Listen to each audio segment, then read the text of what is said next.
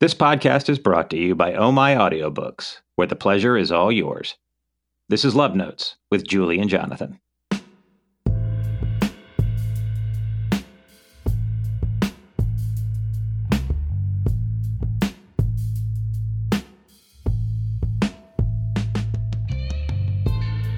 Hi, I'm Jay Huss, And I'm Jonathan McLean. and this is Love Notes Podcast. Welcome to Love Notes with Julie and Jonathan, conversations with today's best romance writers, where we pick the brains of the best in today's romance. How are you doing, Julie? I'm doing great. How are you doing? I'm doing good. What's uh what's going on in your world right now today as we speak? Right now, as we speak, we're getting we're getting ready to release some books, right? That's true. I should probably be paying more attention to that. Um, we uh, um, we have uh, both uh, uh, a print book and an audiobook releasing in the next couple weeks. Yes, we have The Square, which is the second book in the Shape of Love series. And then we have the Pierced audiobook. And The Square releases on July 29th, and Pierced releases on February 5th. So I know everybody's excited for those two things. Absolutely. And by July 29th, we mean January. Did I say July? You did. Oh, Are we going to re-release it? Are we? You know what? We should Let's tell people that we're releasing it on January, and then we're doing a limited re-release in July. I think that would be amazing. That would really develop. That would get the hype up. That would get the excitement going. I don't know where I Um, got July from. Obviously, I'm stuck in summer. Obviously, you're yearning for the weather to change again. Yes, I think that's maybe it. Uh, that's actually uh, it, it actually brings up an, an interesting question because uh, one of the the questions uh, that have been submitted to us um, is from Jean, and Jean uh, is wondering what the hardest part of indie publishing is. And I might suggest, based on this conversation, that the hardest part of indie publishing is trying to keep everything straight in your head. I, I think that's absolutely true. Like, um, I don't even bother trying to remember things anymore. There's always something happening. And it would drive me crazy, I think, if I had to memorize all these dates. And I, I don't know. I, I guess that's just, I've done it so long and so many release dates have come and gone that it's like I don't worry about it until I absolutely have to. Right. I mean, that is the most, the, the most, I mean, I, simply, right? Like eh, the most challenging thing, we've talked about this a bunch. The most difficult thing that I had to adapt to was the fact that you're not just making work. You're, I mean, like in my other career, in my acting career, it's pretty simple.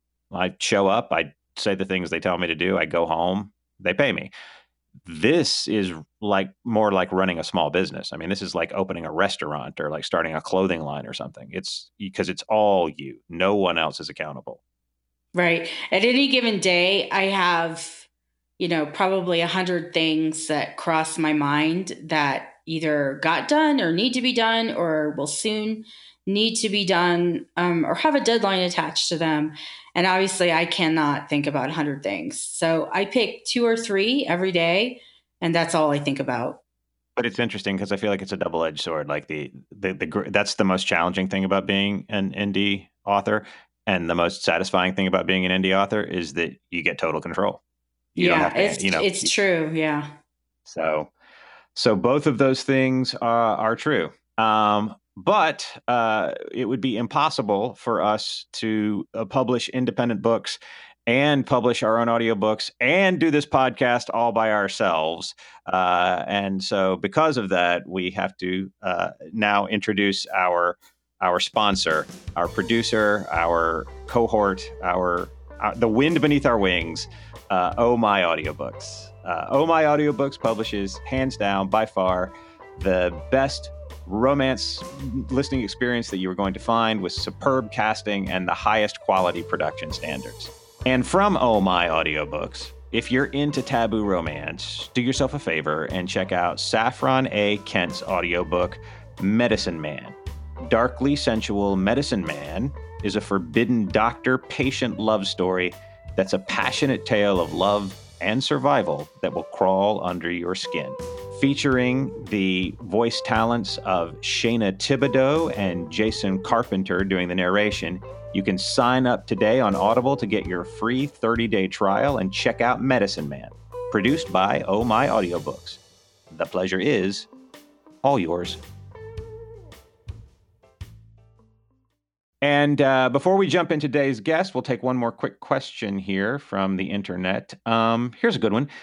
Karen wants to know Karen wants to know Do romance writers have a good relationship or is it competitive in any way? Uh, I'm highly competitive with Julie. Um, I try and, uh, and, and outsell her uh, with our joint books. Uh, and thus far, I've failed miserably. And now I just have nothing but resentment for her. Oh, I'm not competitive with Jonathan at all. Not at all. Oh well, now I feel um, terrible because you're not. That's not real. That that's not real. Um, but is it competitive? Oh yeah, I think it's competitive. I mean, it's the biggest reading genre in the world, so there so well, there's so, a reason for that right? So so it's competitive in terms of, of finding eyeballs and sales and so yes. forth but i guess i wonder if the question is more like my interpretation is does it feel like catty? Does it get uh, particularly contentious between the authors? I haven't seen that too much. I've seen some but i i mostly ignore it. So i mean i don't participate in it. Uh, i mostly yeah you're very good about right? staying staying away from that stuff I feel like I feel like too. I've now met and become friends with some of the f- friends that you have who are also romance writers, and I feel like you've done a really good job of curating, you know, collecting a really strong group of allies, and uh, and I inherited that, so I haven't really seen it up close. I don't think, but I'm yeah, sure it our, exists. Our little group that we're part of, that we um, we kind of make each other better. I think. Yeah, for sure it's truly truly supportive. Um, but i mean i guess in anything and in, in, in any highly um, self-motivated profession you're gonna have there's gonna be competition. I mean i suppose yeah, I, mean, like I, I, think it's the same thing for actors right? Like oh there's oh there's a part that's really supportive right? Your close friends who wish you well and cheer you on. And then there's you know, people who are not so supportive. Sure. And I think the thing you learn in any artistic endeavor is that you're not really it's not sports right? Like i'm not trying to beat somebody else. I'm not playing in a game. I mean the competition is really just within myself to be sort of the most focused and best version of me that i can. Like i, I just want to produce the best work i can and then you let the chips fall where they may and you do what you can to get it out there and make people aware of it. But then after that you you can't be jealous or are upset because all that does is it just the work suffers and then the work suffers and then it just becomes a vicious cycle i feel like. I have found that i i think personally the most successful romance authors or any author in any genre are the ones who focus on the work you know and who don't focus on on the other stuff and um, that's a, a, perfect opportunity to mention. Speaking of uh, very successful authors, today's guest is Lauren Blakely, who uh, is an absolute delight. Uh, I think both Julie and I were really excited to talk to her.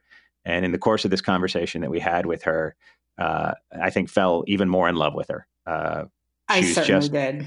yeah, she was just a real treat. So, um, so please enjoy uh, our conversation now with Lauren Blakely. So today we have with us a number one New York Times and number one Wall Street Journal best-selling author uh, with over two and a half million books sold. And if you're listening to this podcast, you already know all that. Uh, um, uh, give a warm welcome to Lauren Blakely. Thank you for having me. It's a pleasure. Welcome, Lauren. Do you guys know each other from the world? We we pass in the elevator at book shows. Yes. We walk past each other's booths. so my my most like biggest memory of you is is like we're in the Waldorf Astoria in Scotland, I think. I've never been to Scotland. Oh, that was I, I, so okay. I have no idea what hotel elevator we were in. But like I that is the Holiday Inn in in San Francisco. We did the Golden Gate Book Show. but let's pretend it was the Waldorf. Let's set it. Let's go ahead and uh, so let me set the scene. We're in the Waldorf Astoria in Scotland. We're in the elevator and go. And there we were. Yes. No. I, I just. Um, did you ever get to that point when you're traveling that you forget what city you wake up in? Because that happened to me in like 2015 or 16. Yeah, there was definitely a year where I was traveling a lot and, and frankly a little too much. And you sort of realize, okay, I, I'm losing track of where I am and where I'm supposed to be. And writing on the road is not as much fun as it no. sounds like it should be. I can't write when I'm no, I can't write at all. Jonathan writes in the airplane.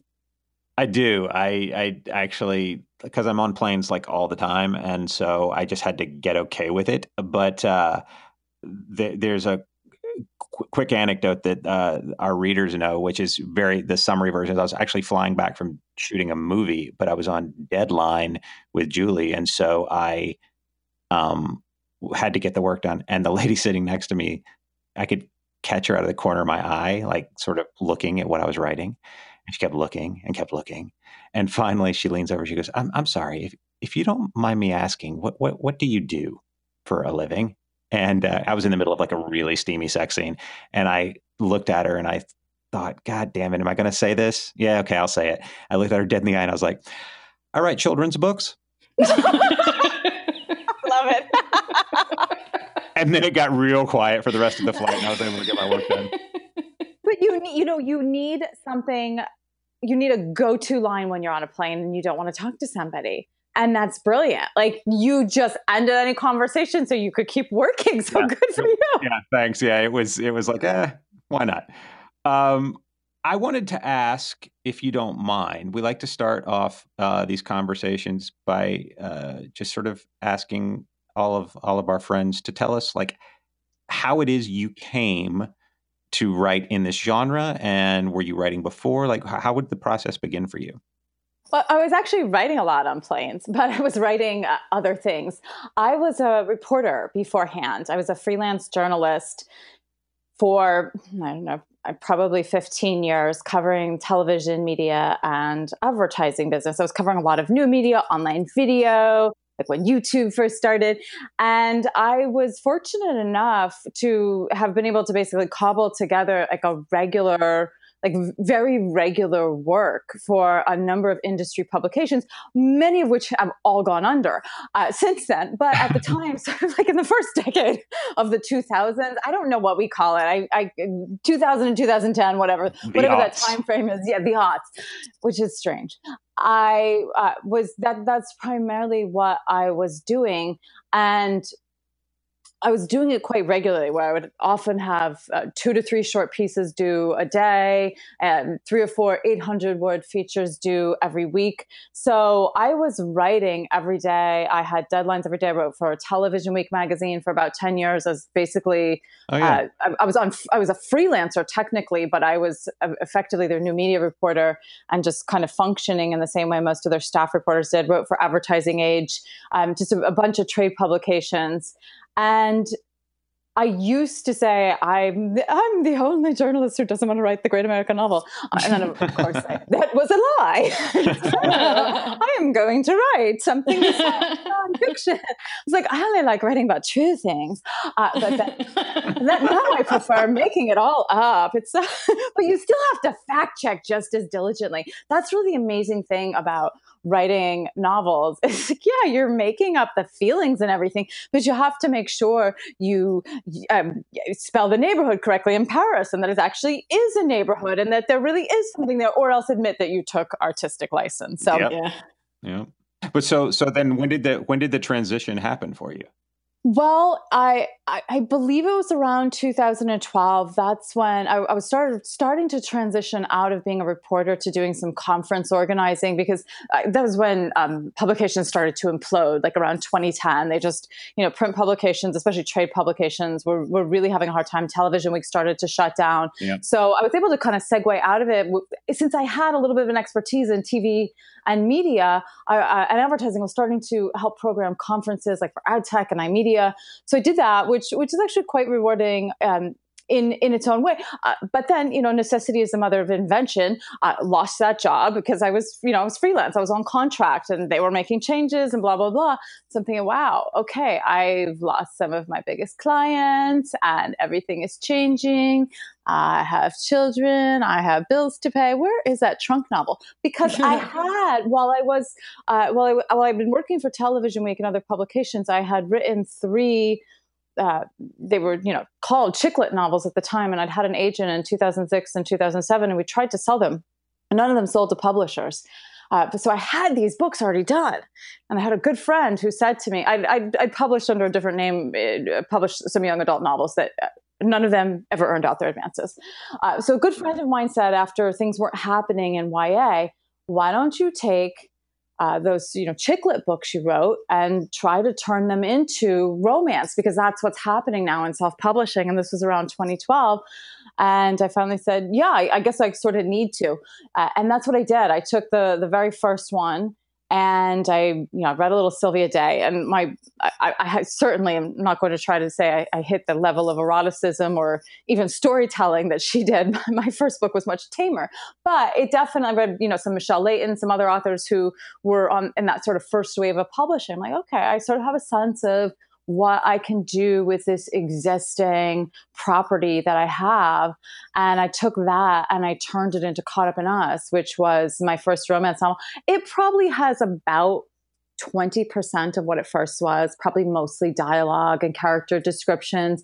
But, you know, I had to change it to give it more conflict and, and appropriate conflict for the marketplace and all of that and sort of you know make the man more alpha and uh, yeah. although my alphas are like sweet alphas. don't really go into the whole like uh, growly alpha. Um, so yeah, that's that was that was what I did, and I told myself that okay, if this, I, I think I said if it sells I don't remember if I said 10,000 units or $10,000, but it was something in the 10,000 range. But that was back when we would like release things and then drop it at 99 cents a few weeks later and nobody cared.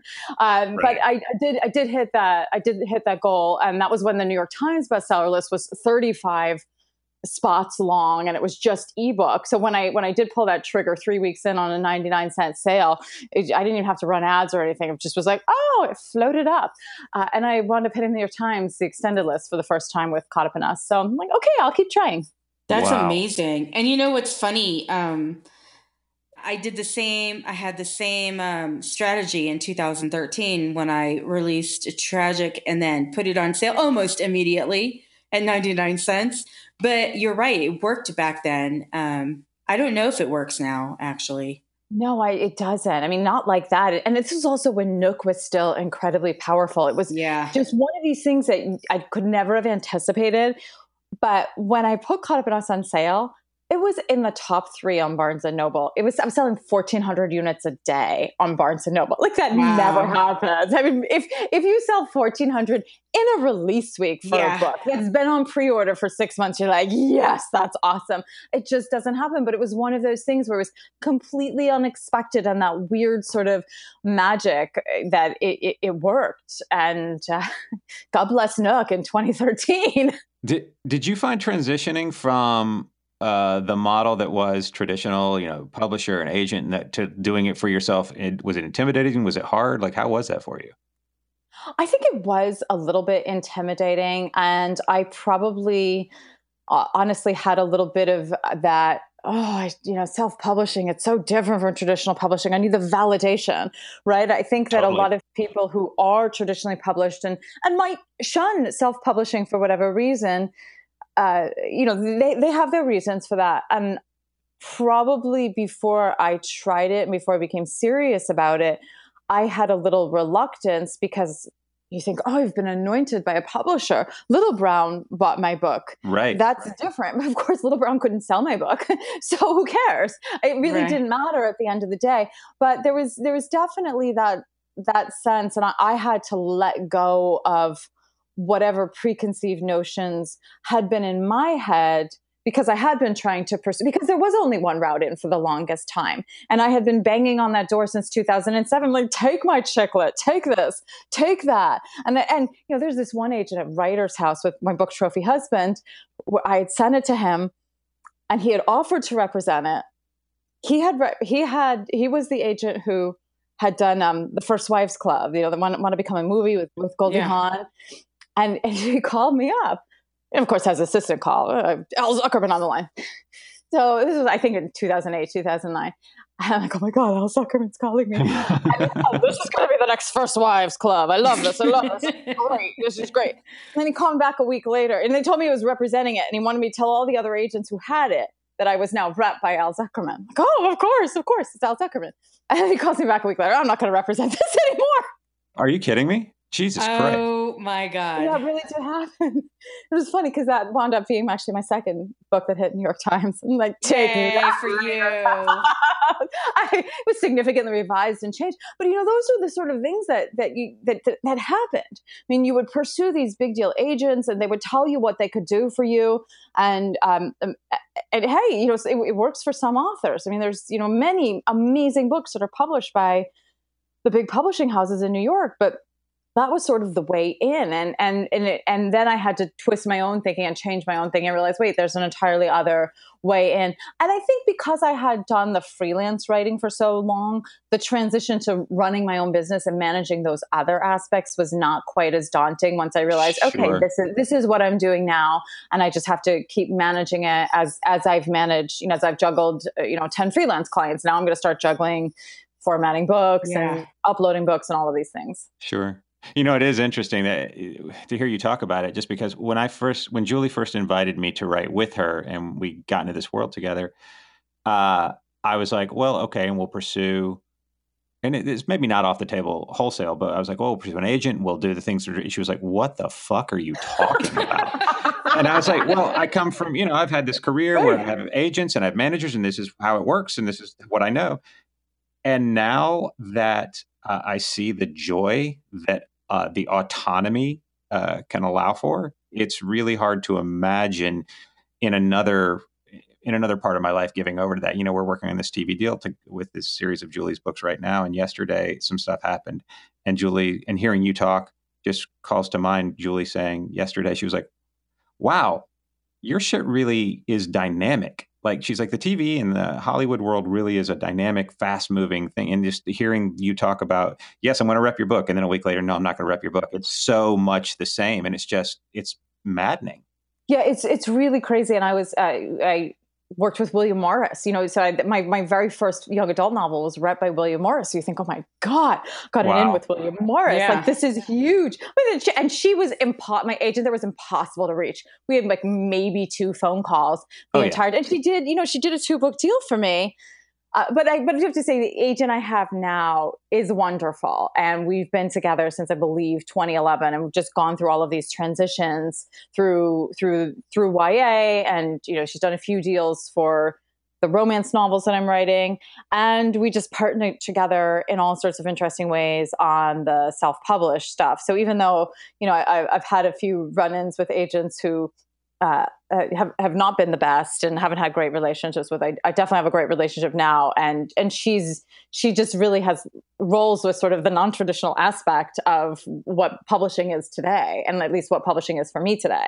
I think you have probably dipped your toes into everything. Um, because you're you have done a lot lauren in the in the short time that you've been doing this i guess it's not short anymore it's been what six years, almost seven. It's gone. It's gone by quickly, though, right? So quick. right. I, it doesn't make any sense. Um, but yeah, so I think that's great that you have all this stuff. I love it.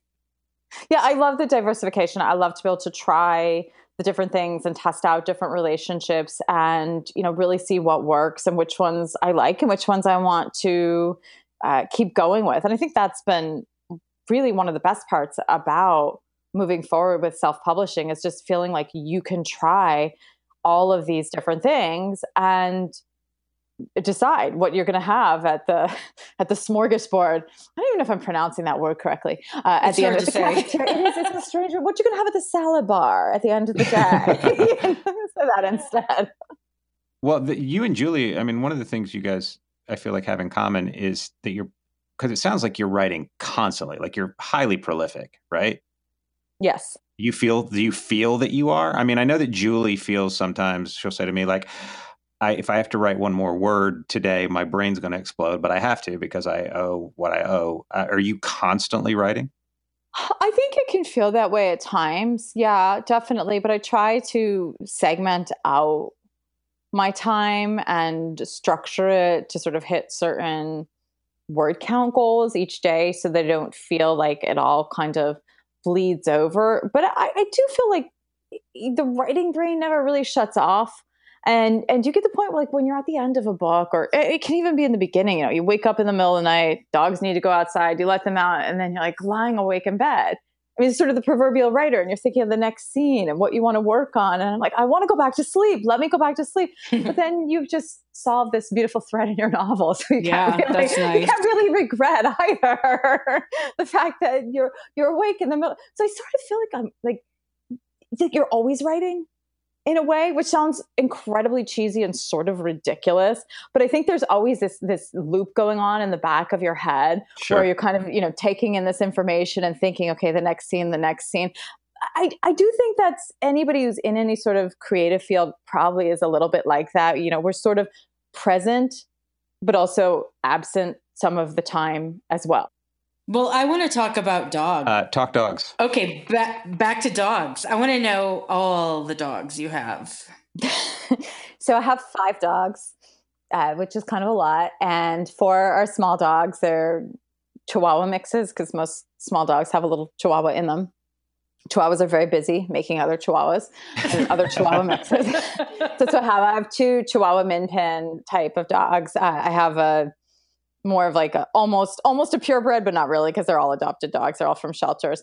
And uh, then I have this tiny five pound I don't know what she is, Chihuahua something. She kind of looks like Chihuahua met a fox, super adorable. And her name is Blossom.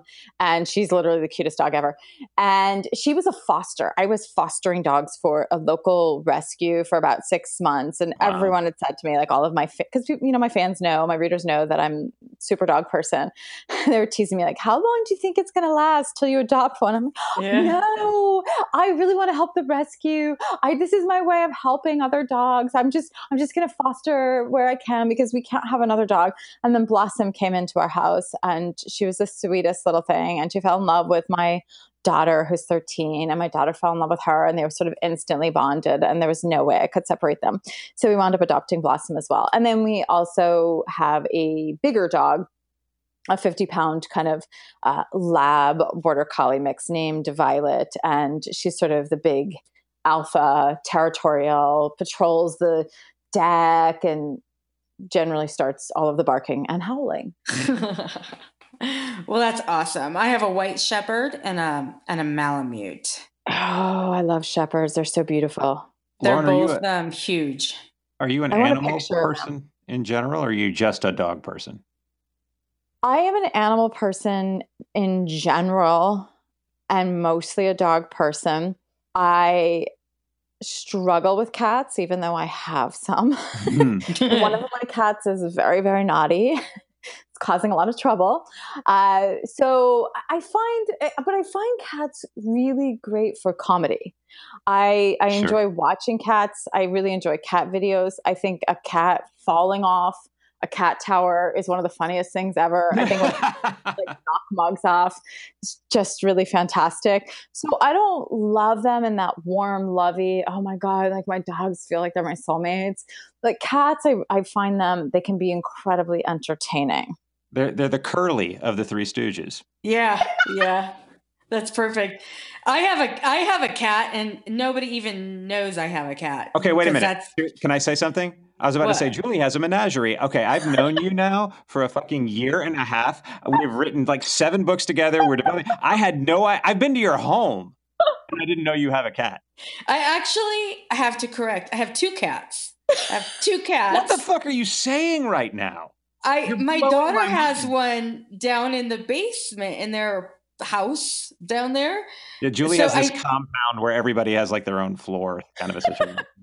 So And they like, have seriously- one. Sounds lovely. well, I got to say, it's actually not. When I think about it, it's not shocking because I would Laura and I, my wife and I, were at her house for two days before I even met her son, so because he was in his wing. Well, the so I have an outside cat because we uh, have to have a barn cat when you live in the country, right? You just you it's just like having a car. Um, so I have a I have an outside cat too, um, and then we have that cat that lives downstairs. So I have two. I met the donkeys before I met your kids. By the way, I just want to point that out to everybody. Um, so I guess this is a this is it kind of dovetails into my next question, which is with as much as you write, Lauren, and you know you've got a kid, you've got the animals, you got, and you were talking about sort of I guess compartmentalizing or allocating out the time that you need. Do you have a rigid structure, or how does that work for you? Oh, it's both rigid and it spills over. I, I- do try to do most of my writing when everyone's out of the house. My husband works out of the house. He he works for himself as well. He used to work in the house, and I kicked him out about two years ago. And I told him, "You need to go find an office space." Hmm. Uh, so he's found sort of one of those co-working spaces, which actually he loves because he is, you know, former jock athlete type has this competitive nature it's like he'll go into the office space where nobody speaks because they don't work together put on his headphones and he'll be like i'm going to work faster and better and get more done than anyone else here all day long i'm like hey whatever works you know he's like the guy at the gym he'll be riding the exercise bike i'm going faster than that other guy five rows down Is he like meditating more aggressively than the next guy? And exactly works for him. I'm like, great, keeping you motivated, keeping you productive. So he's out because I really like silence. I really like having the house to myself with, you know, just with the dogs. And the kids are at school. But then my son comes home and he's usually home between 3:30 and 4. So I have to kind of segue out. And I and and what I so what I try to do is really hit those word count goals if I can by around one or two and then sit down, have lunch, and edit what I've written that day. And then ideally, if it's one of those days where everything is clicking, I will actually try to dictate what I'm going to write the next day, what I want to work on, the next scenes, and try to get that done before anybody comes home. And then when they're home, because I mean, they're teenagers. My son is 18. He was accepted into college. So he's, you know, in that, he's a senior, he's transitioning. Um, you know, he's going through that senior year transition and getting ready to get out of the house and all of that. And my daughter's heading into, she's finishing eighth grade and has a lot of homework. So you sort of need to be present as a mom and talk to them and see what they need. But then once they get into the homework mode, I'm like, what am I? Uh, okay, I'm going to go format a book. I'm yeah. going to answer these emails. I'm going to get my, you know, write my character notes for my audiobooks and get those out to my narrators. I'm going to, you know, download graphics from my designer. So I, so I feel like it's always sort of happening and occurring, but I try to do the more fluid business work towards the end of the day where it doesn't require as much, hopefully, creative brain power. Okay, I have a follow up. Do you think you're kind of a workaholic or do you that's just the question. Do you think you Probably. love to work? Because I I kind I kind of love to work. Yeah, I, I do. I, I, I don't, I, I'm not one of, I, I don't relax easily. I don't crave a lot of time doing nothing. I, as, as you guys know, we were talking about before the show, I, I just recently went to Hawaii for four days with my husband uh, right after Thanksgiving. And it was great. I loved it. And I needed a break. And I booked the vacation three weeks before we left when I was at a really high stress level. And I knew I needed it but I really only need a few days.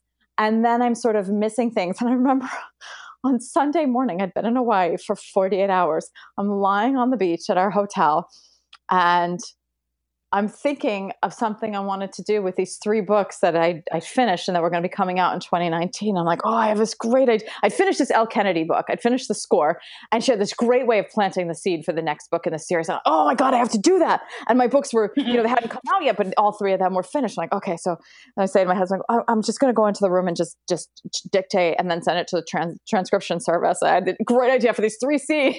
Said, go ahead. And he's so used to it. He knows that's what I'm like. He's he doesn't say, no, honey, you have to stay off of your phone. You will have to be disconnected. He knew that it was actually going to be more beneficial for me to just like, get the, those ideas out. So I go into the hotel room, I'm walking around my phone, and I'm just dictating like these three ending scenes that I was going to have and insert into these books that I'm working on. And I think that actually calms me down rather than makes me feel as if I'm missing my relaxation time. You know? And and fine, you kind of go with what works for you.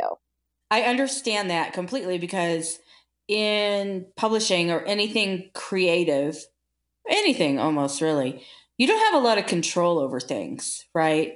Like it, when we publish a book, we have almost no control over what happens next. The only thing we have control over is what we produce, right? Exactly. So so I feel like if I'm working, I'm somehow making progress and I'm taking some control into out of this job that has so little of it, you know.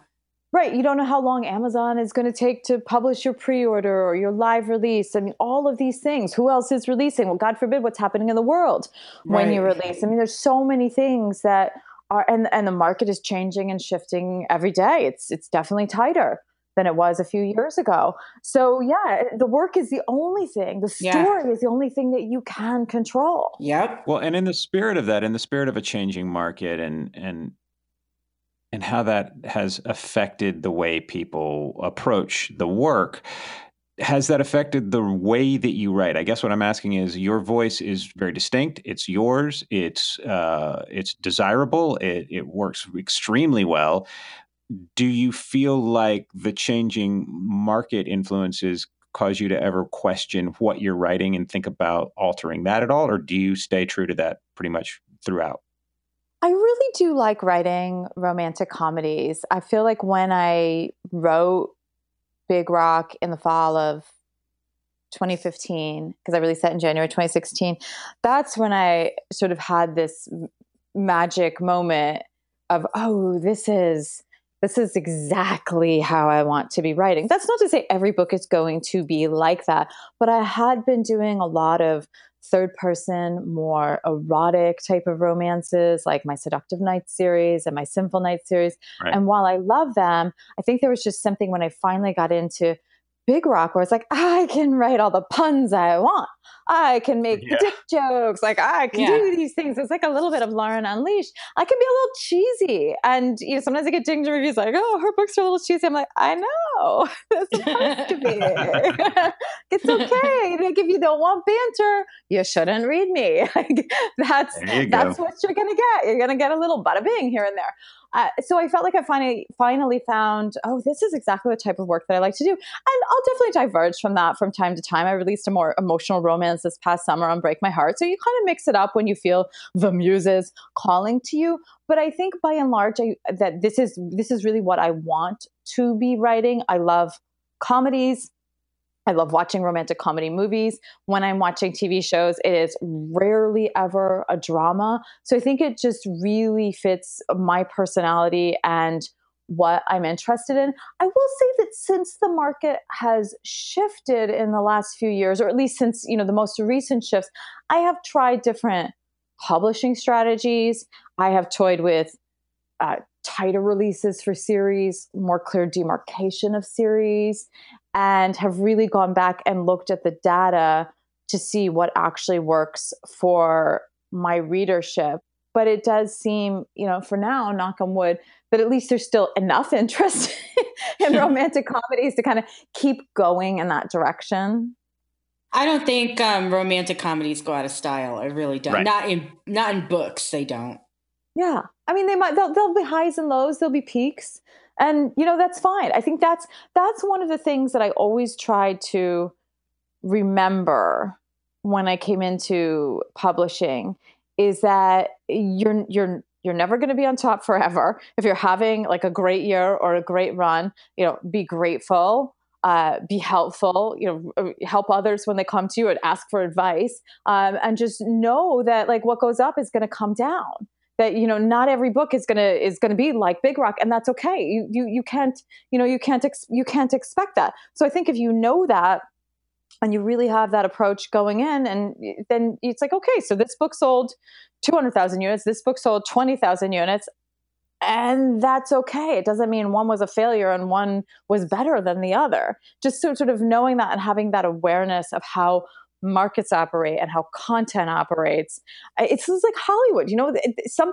there's just like frozen that's a hit not every movie is going to be frozen yeah, and, who could have predicted that? Right? To be frozen, right? You can't, you can't predict that. You don't to know how it's going to turn out. You just have to be grateful if if you get a little taste of that. Well, it's funny. I was going to compare you to. I was going to say that you're like the Chuck Lorre of romantic comedy. uh, Chuck Lorre, who, in case people don't know, created Big Bang Theory and Mike and Molly's. His career goes back to Roseanne and Two and a Half Men. And eh, in conversation, Chuck will say, I'm not trying to please an audience. I'm genuinely trying to write the things that I and create the things that I uh, am interested in that appeal to me. It just happens that they've struck a chord. And I feel yeah, like yeah. that's a little bit what you're saying, right? Yeah, I think so. And I think that's all you can do. I think that when people try to write to the market or say, what trends are you seeing? Uh, th- that becomes risky and dangerous because you're not really writing to your heart. And and readers can tell. They can tell. Yeah, they can absolutely tell. Now, my inspiration for Big Rock, oddly enough, was Sierra Simone's Priest. Of course, if you've read hmm. Priest and you're familiar with Big Rock, they have pretty much nothing in common. Yeah. But they have one thing in common it's all male point of view. And that's really what I, I, saw the excitement around Priest. And I read Priest and I blurbed it, and, and it's still one of those books that continues to be talked about. And I just remember thinking, well, how can I do a priest? But for me. And that yeah. I think is really like if you are trying to respond to the market, like I could never write priest. I couldn't even write like 10% of anything remotely close to it. That's just, that is what Sierra Simone is so uniquely good at capturing. But mm what I said was, I want to find a way to do an all male point of view book that fits with where I want my brand to go. And and and and then Big Rock came out, and I'm like, okay, that that sort of that sort of worked. I love it. That's very interesting. Yeah, I love it too. Um, when you were talking um, uh, earlier about writing for Audible first, I'm, I'm, curious about that. Does that does that affect the way that you approach it? Do you do you think about it like, oh, I'm writing a radio play, or do you think about it like, no, at the end of the day, it's still a book, and and I need to service the book before the audio?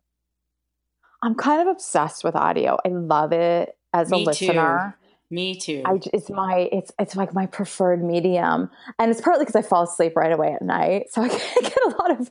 You are so lucky. I'm very lucky. yeah, like I read a paragraph, I'm like, okay, I'm out. Uh, but I, you know, I'm busy. I'm busy with the dogs. I'm busy keeping up my house and all that. So I actually do have a lot of time to listen. So I probably listen for about an hour and a half or two hours a day, and I just I finding a, a, voice that you love. It sort of reminds me of one like one of my i feel fortunate because i'm, I'm doing what i'm passionate about i'm writing uh, but beyond writing probably the, the, thing besides family and dogs that i love most is theater and musical theater and I, I have since i was a kid. And i feel like audiobooks kind of hit that same chord inside me like when they're really good of like responding to a performance being touched yeah. by a performance. So I will write usually with a voice in mind. I almost always cast my audiobooks before I start writing. Mm-hmm. It really helps me to sort of hear yeah, I hear my version of Sebastian York as I'm writing, or Jason Clark, or Shane East, or whoever whoever it is. But yeah, I do. I will modify the script sometimes for audio.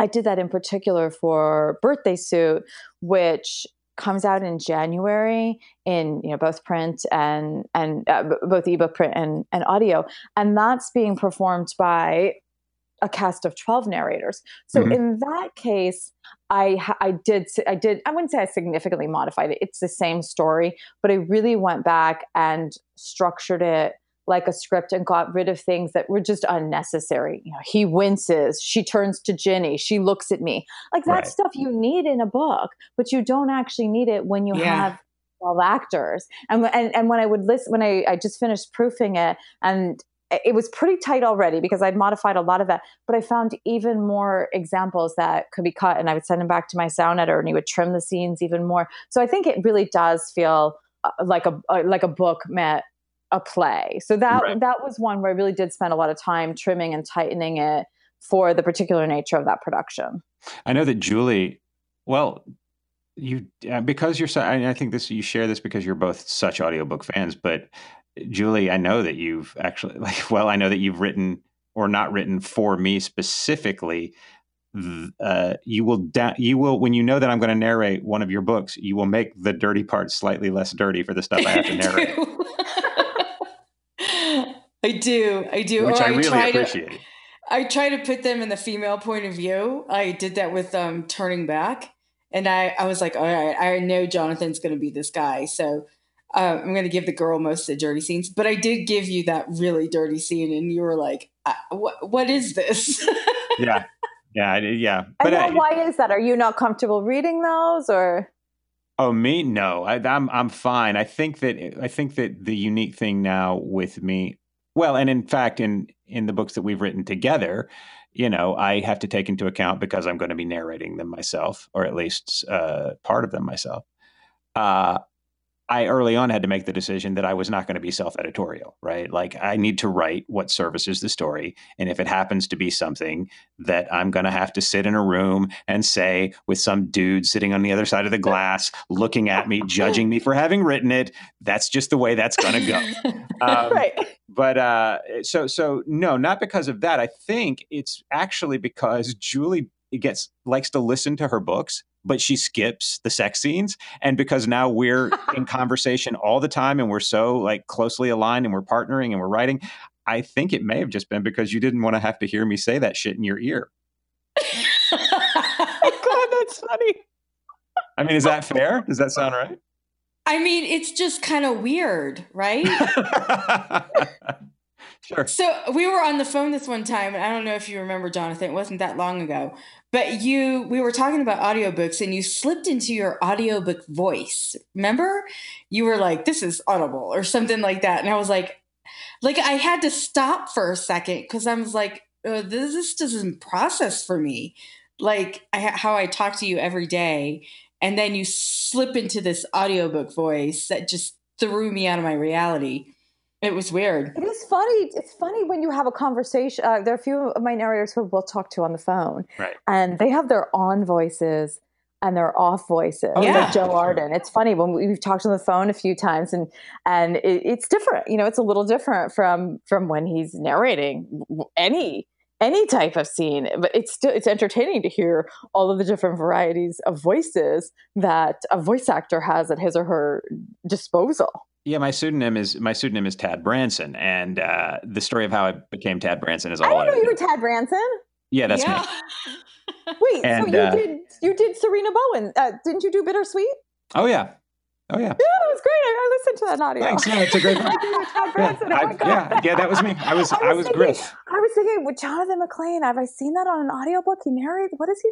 That's I so great. You I have a great was, voice. I was Griff. Yeah, I, I mean, the, the the very very long story, which we can tell you off off mic sometime, is that Julie and I have this partnership because under my own name, I had narrated a book uh, that did very very well, uh, sci-fi book that Julie heard, and she requested that they find me, and and then I wound up narrating her books, and and then that's how I developed the series that I narrated into a TV show, and that's how she and I started collaborating, and then oh, after we did the TV script, she said, "Do you want to write books?" And that's sort of the tumbling process of how this all came to be. So it all tracks back to Tad Branson, and I've always joked, I've always joked that like Tad.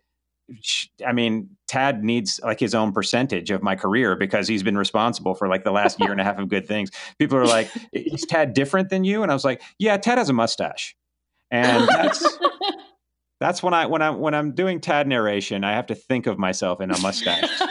You're state. Burt Reynolds. Yeah, Yeah. he's Burt Reynolds. He's very Burt Reynolds. I just assume. Yeah, I've only done one uh, romance book under my own name, uh, and that was a book I did for for a, a major publisher for Penguin Random House, and it was a, a Joanna Wylde book. Um, it Yeah, was one Joanna of her Wylde. one of her motorcycle and one of her MC um, books, and and the producer called and said. Um, I have a book for you. It's romance. I know that you do them, and, and it's not at all. Do you, will you do it under your name just because I had already been nominated for an award? And, da, da, da. and I was like, yeah, sure, fine. She was like, it's not at all porny. I was like, of course it's not. It's fine. It's whatever. And it wasn't. But the first page had literally the filthiest shit I've ever said, like right there, right out of the gate. And then Julie and I were at a book signing um, in Denver at book at Book Bonanza this past August. It was sort of our coming out party as a writing duo. And I had a young girl who didn't know the backstory and the narrative come up to me.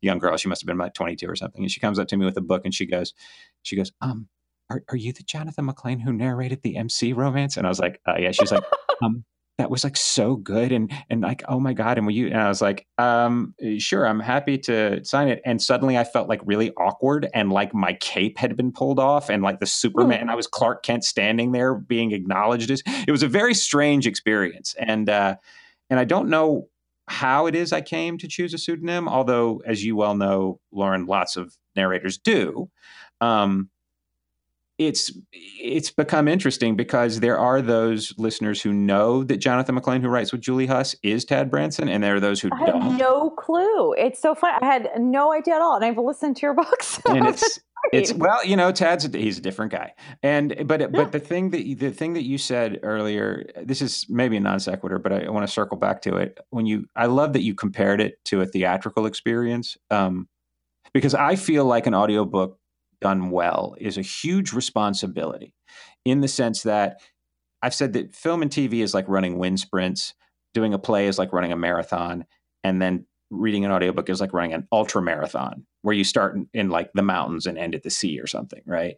And that the listener is trusting you with hours of their time. And it is a real responsibility to deliver unto them the most compelling campfire tale they've ever heard, right? And um, and so uh, I, I, love that analogy that you made, just because I, I think it's true. It, it should be magical. It should be transportive. It should be an experience that really sticks with you after it's done.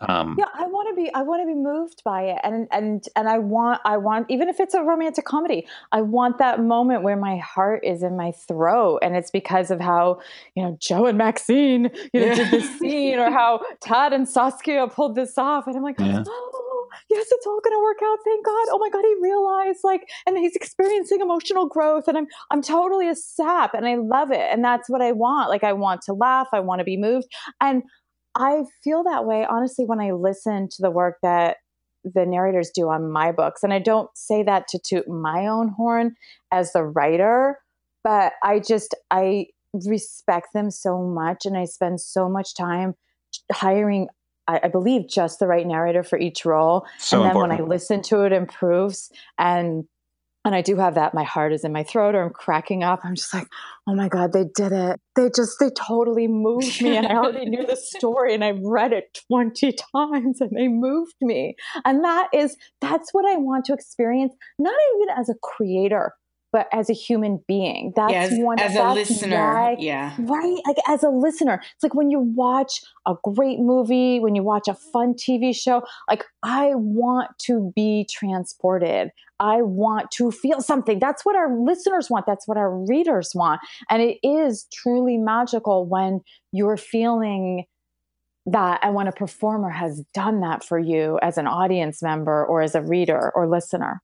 Yeah, you kind of get lost. You kind of get lost. Uh, I know the book that Jonathan did that uh, made me want him for my books was Illuminae. And I just got, I stopped working for like four days to listen to this book. I was so engrossed in it.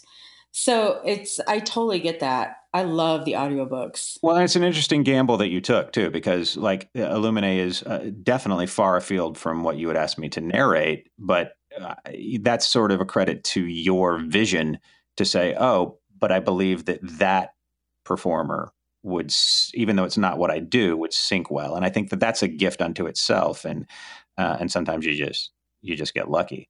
Um, Julie, do you want to ask uh, the question that uh, that you like to ask that yep. I'm super super curious to hear the answer to?